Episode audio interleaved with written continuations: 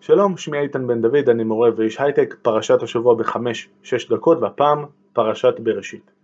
אמנם כולנו סגורים אה, לגמרי על מה שקורה שם כי גדלנו עליה, ובכל זאת כמה נקודות מעניינות.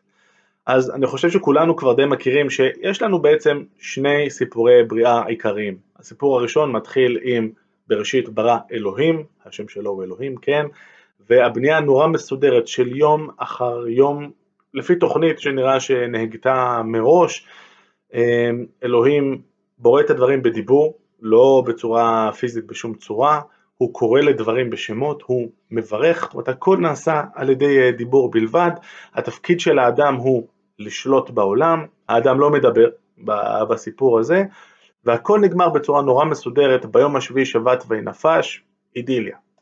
מיד אחר כך מתחיל הסיפור השני, כאן לגיבור קוראים אדוני אלוהים או אדוני, והוא עובד קצת אחרת. אה, הוא עושה את הדברים יותר בצורה פיזית, הוא אה, יוצר את האדם ממש מהאדמה ומפיח באפיו רוח חיים, הוא לא רק אומר יהי אדם, אלא הוא ממש אה, עובד בשביל זה. נראה שיש גם מרכיב של אילתור מאוד חזק בעבודה שלו.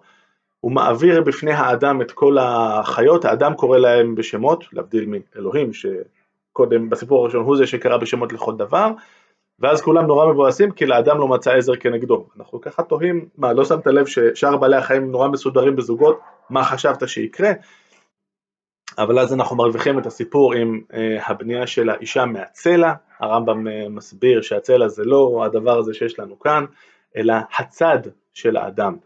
אה, זאת אומרת הוא הפריד בעצם איזושהי מהות אה, מהאדם אה, בצורה שקצת מזכירה את מה שאפלטון אה, כותב במשתה ודיברתי עליו כאן, אבל הרמב"ם ייקח את זה לכיוון אחר לגמרי של הניגוד בין חומר לצורה, אבל על זה לא עכשיו.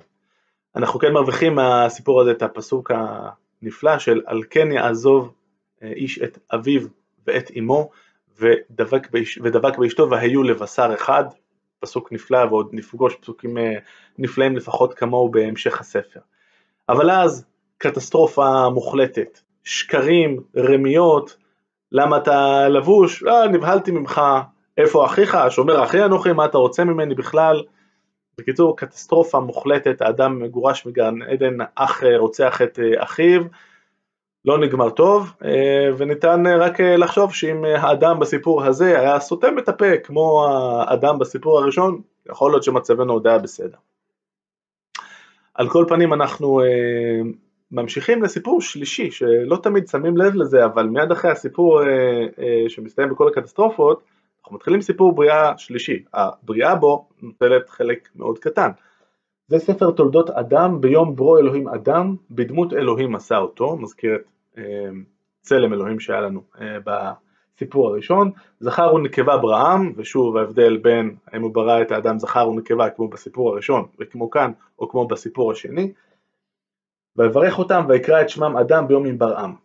ואז אנחנו מתחילים מרשימה קטלוגית כזאת של אדם חי כך וכך שנים ויולד בנים ובנות, ואחר כך אה, שת, כך וכך שנים בנים ובנות, רשימה קטלוגית שנורא מזכירה את הסגנון של ספר ויקרא, של אה, תורת כהנים, שפחות מתעניינים אה, בפרטים הנורא ספציפיים של מה בדיוק כל בן אדם חשב לעצמו, ויותר בטוב רבותיי, מה צריך לעשות ומה התכלס כאן.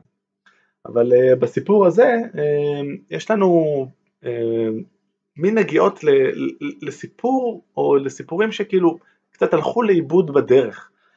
ויהי כי החל האדם לרוב על פני האדמה ובנות יולדו להם, ויראו בני האלוהים את בנות האדם כטובות הנה, ויקחו להם נשים מכל אשר בחרו.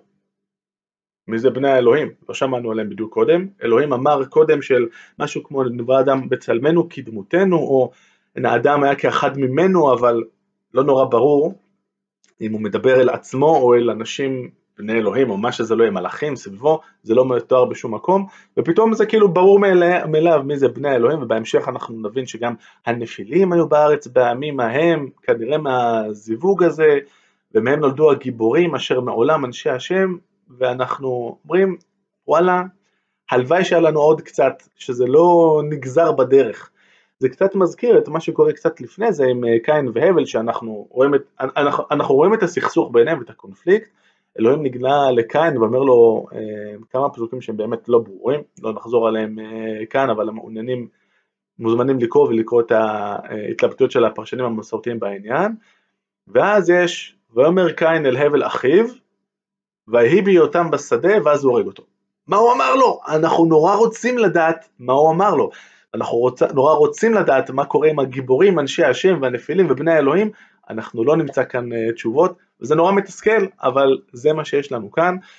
Um, חוקרים כמו קסוטו, שהיה חוקר מסורתי, למשל כשהוא מדבר על הסיפורים עם הנפילים ובני האלוהים, הוא אומר, תשמעו, כנראה שהמקרא בגרסה המקורית שלו היה גדוש ורווי בסיפ... בסיפורים מהסוג הזה, במסגרת המהפכה המונותאיסטית, או הדגש היותר גדול על המונותאיזם שהיה בהמשך, פשוט אה, גזרו מכל מיני, את כל המקומות האלה במקרא, אבל לא את כולם, השאירו כמה מקומות פה ושם, וזה מה שאנחנו רואים כאן.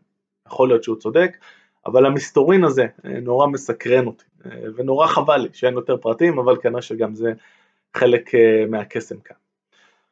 עד כאן להפעם, לסרטונים נוספים ולתיאום הרצאות אפשר להקליק כאן, שבת שלום.